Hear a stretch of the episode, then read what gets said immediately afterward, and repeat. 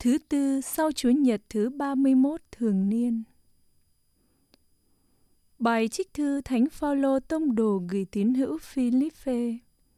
Anh em thân mến, như anh em vẫn luôn luôn vâng lời, không phải trong lúc tôi có mặt mà thôi, nhưng hơn nữa, cả lúc này là lúc tôi vắng mặt, anh em cũng phải kinh hãi run sợ mà lo cho mình được ơn cứu độ.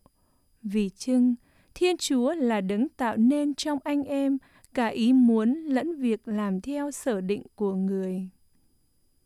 Anh em hãy thi hành mọi việc, đừng kêu ca và nghi ngại, để anh em biến thành những người không có gì đáng chê trách và trở nên những người con vẹn toàn, không ai bắt lỗi được của Thiên Chúa ở giữa một thế hệ hư hốt và gian tà. Giữa những kẻ ấy, anh em hãy chiếu sáng ra như những vì sao trong vũ trụ. Hãy tích trữ lời hằng sống để làm sáng danh tôi trong ngày của Đức Kitô, vì tôi đã không bôn tẩu cách hư luống và đã không uổng công lao nhọc. Và nếu tôi phải đổ máu làm lễ vật tiến dâng vì đức tin anh em, tôi sẽ vui mừng và hân hoan với tất cả anh em.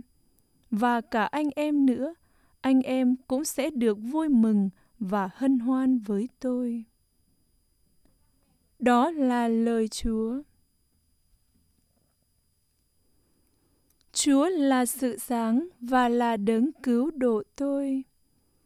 Chúa là sự sáng, là đấng cứu độ tôi sợ chi ai? Chúa là đấng phù trợ đời tôi sợ gì ai? Chúa là sự sáng và là đấng cứu độ tôi. Có một điều tôi xin Chúa, một điều tôi kiếm tìm, đó là tôi được cư ngụ trong nhà Chúa suốt đời tôi, hầu vui hưởng sự êm đềm của Chúa và chiêm ngưỡng thánh điện của Ngài. Chúa là sự sáng và là đấng cứu độ tôi. Tôi tin rằng tôi sẽ được nhìn xem những ơn lành của Chúa trong cõi nhân sinh.